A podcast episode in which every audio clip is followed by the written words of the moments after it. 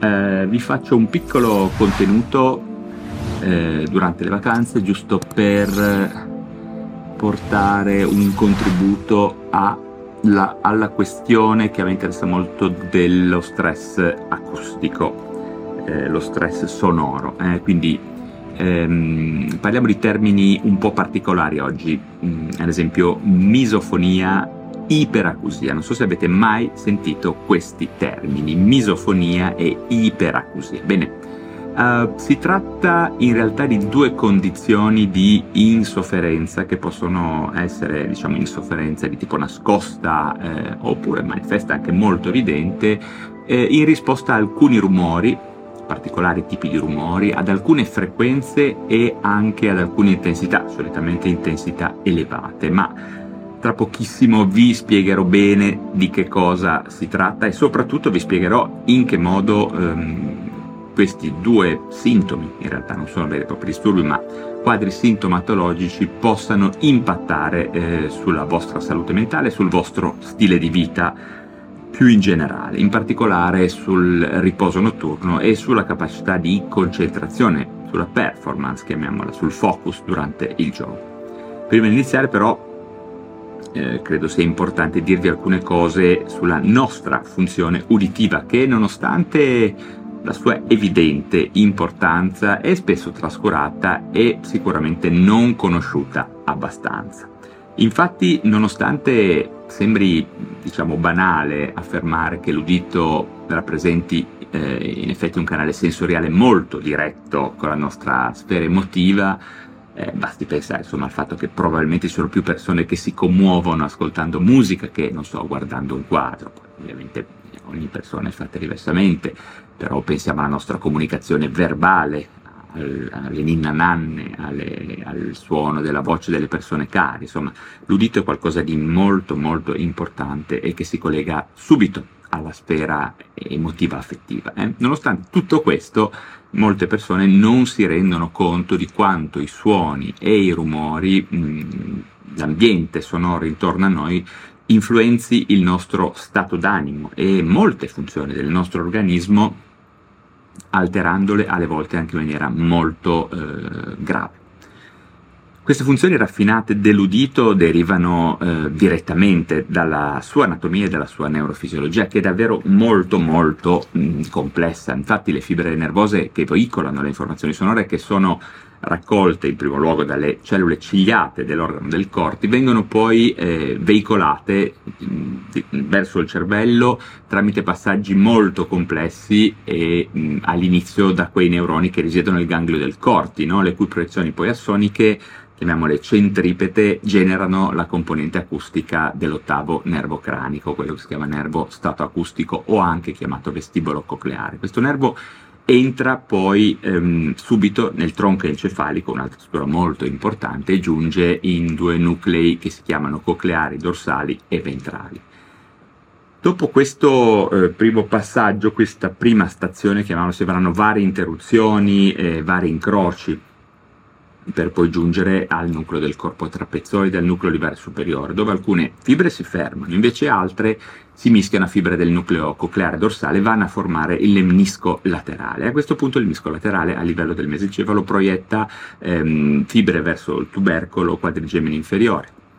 Ehm, poi attraverso il braccio quadrigemino inferiore si va al corpo genicolato mediale del talamo, da cui riparte finalmente eh, radiazione acustica che passa per una porzione della capsula interna ehm, che si chiama sottolenticolare e, e per poi raggiungere finalmente le aree 41 e 42 del lobo temporale del cervello, quella che si chiama la, diciamo, la corteccia acustica, che è una parte del cervello molto molto specializzata. Perché vi ho raccontato tutto questo?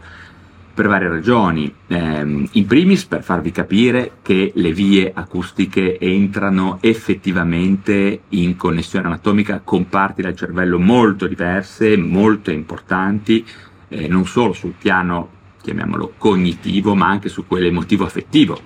E poi bisogna anche dire che queste vie acustiche e la corteccia uditiva hanno una caratteristica molto molto particolare che le differenzia eh, dalle altre potremmo dire che in pratica eh, queste strutture non si spengano mai, sono sempre accese anche mentre dormiamo, addirittura anche durante alcune forme di anestesia. Questo ha avuto dei vantaggi evolutivi, ovviamente nelle nelle ere precedenti, no? quando so, all'interno della nostra caverna dovevamo svegliarci se arrivava, se c'era qualche rumore che poteva essere pericoloso, oppure per prenderci cura bene dei, dei neonati. No? Infatti le frequenze che più ci svegliano sono proprio quelle medio-acute, quelle che più ci irritano, che ci danno problemi di salute mentale, che sono proprio quelle che servono a farci ritornare in noi quando abbiamo ad esempio un neonato che piange. No?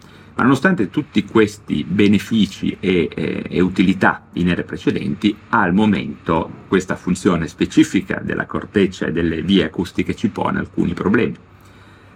In particolare per via del fatto che tutti noi ormai viviamo in un mondo che è diventato ormai davvero molto rumoroso, ma davvero molto rumoroso, basta che provate un attimo a fermarvi e a ascoltare attentamente, a meno che non siate in un posto super isolato, vedrete che il rumore e i suoni sono costanti eh? e quindi tutti noi per proteggere la nostra mh, mm, salute mentale abbiamo imparato in qualche modo a non fare più molto caso alle miriadi di suoni e rumori che ci circondano, noi ci siamo per così dire assuefatti alla costante stimolazione uditiva in effetti non ci rendiamo più neppure conto di come la costante e continuativa stimolazione uditiva eh, abbia poi un impatto no, davvero notevole su molte delle nostre eh, funzioni mentali.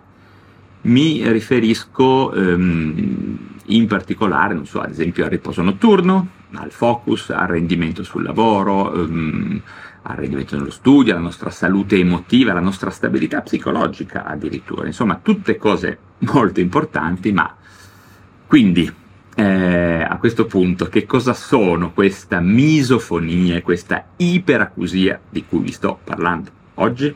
Andiamo al punto adesso. Sul piano medico-scientifico la misofonia può essere mh, definita come una sorta di avversione, di intolleranza eh, in grado di generare sintomi anche molto forti di ansia, di rabbia, di agitazione e di distrazione eh, in risposta a suoni specifici, ecco questo è il punto importante, che solitamente sono di provenienza umana. Ad esempio rumori masticatori, eh, il chiacchiericcio, gli atti deglutitori, no? il respiro, i sospiri, il rumore dei passi delle persone, forchette, le cose di questo genere. No? Questa sorta di fobia non è tanto legata quindi al volume del rumore che genera fastidio, quanto piuttosto alla sua qualità e alla provenienza appunto umana e in effetti mm, diciamo, a provocare vere e proprie reazioni di odio e di confusione mentale addirittura sono quasi sempre rumori che provengono dagli altri nostri colleghi esseri umani. Eh?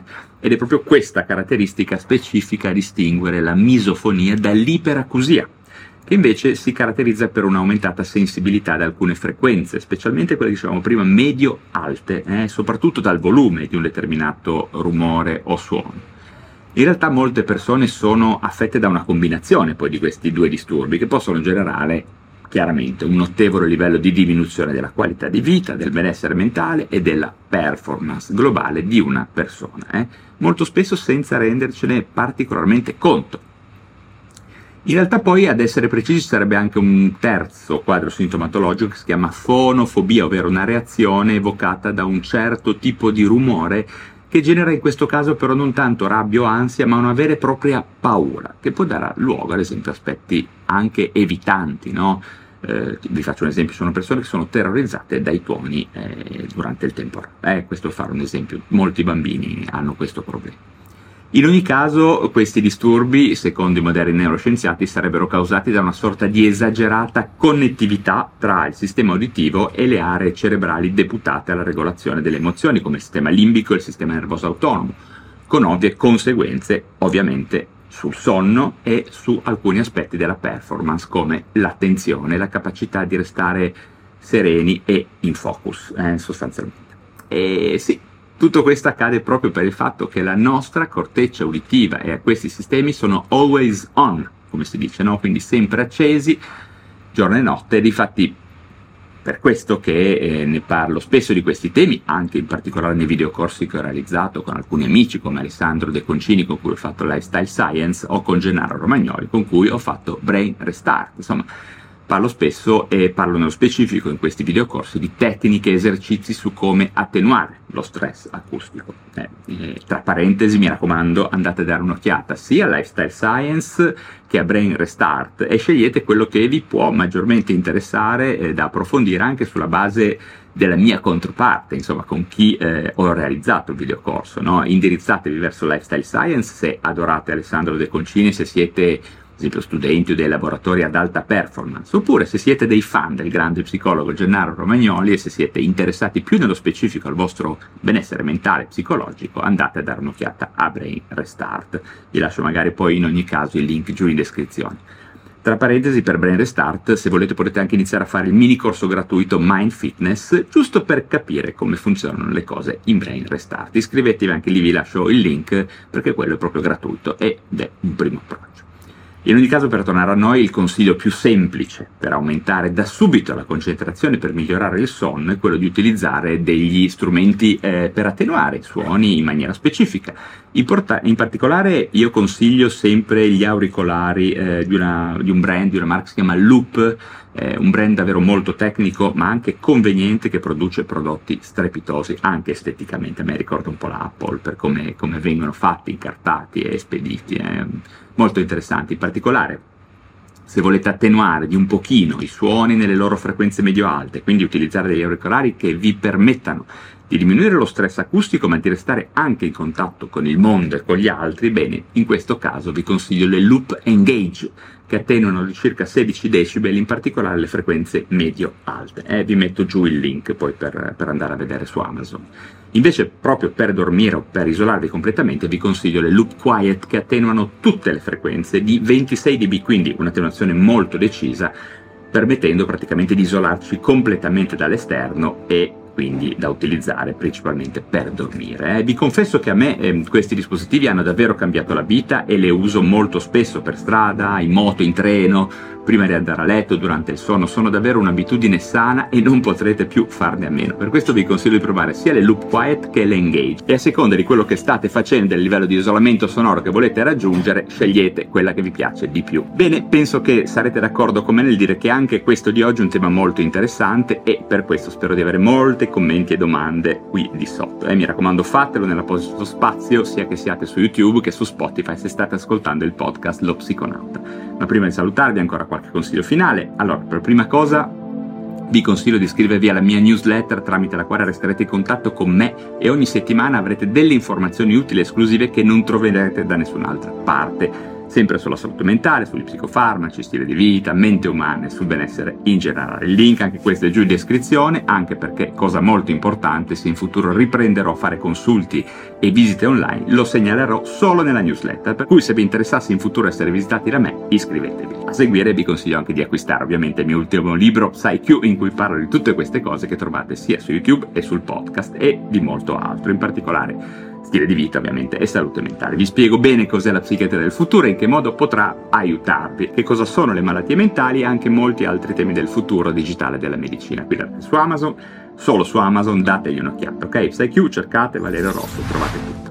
Ok, per adesso è tutto, datemi un like, iscrivetevi, anzi abbonatevi e come sempre ci si rivede presto per parlare un nuovo argomento.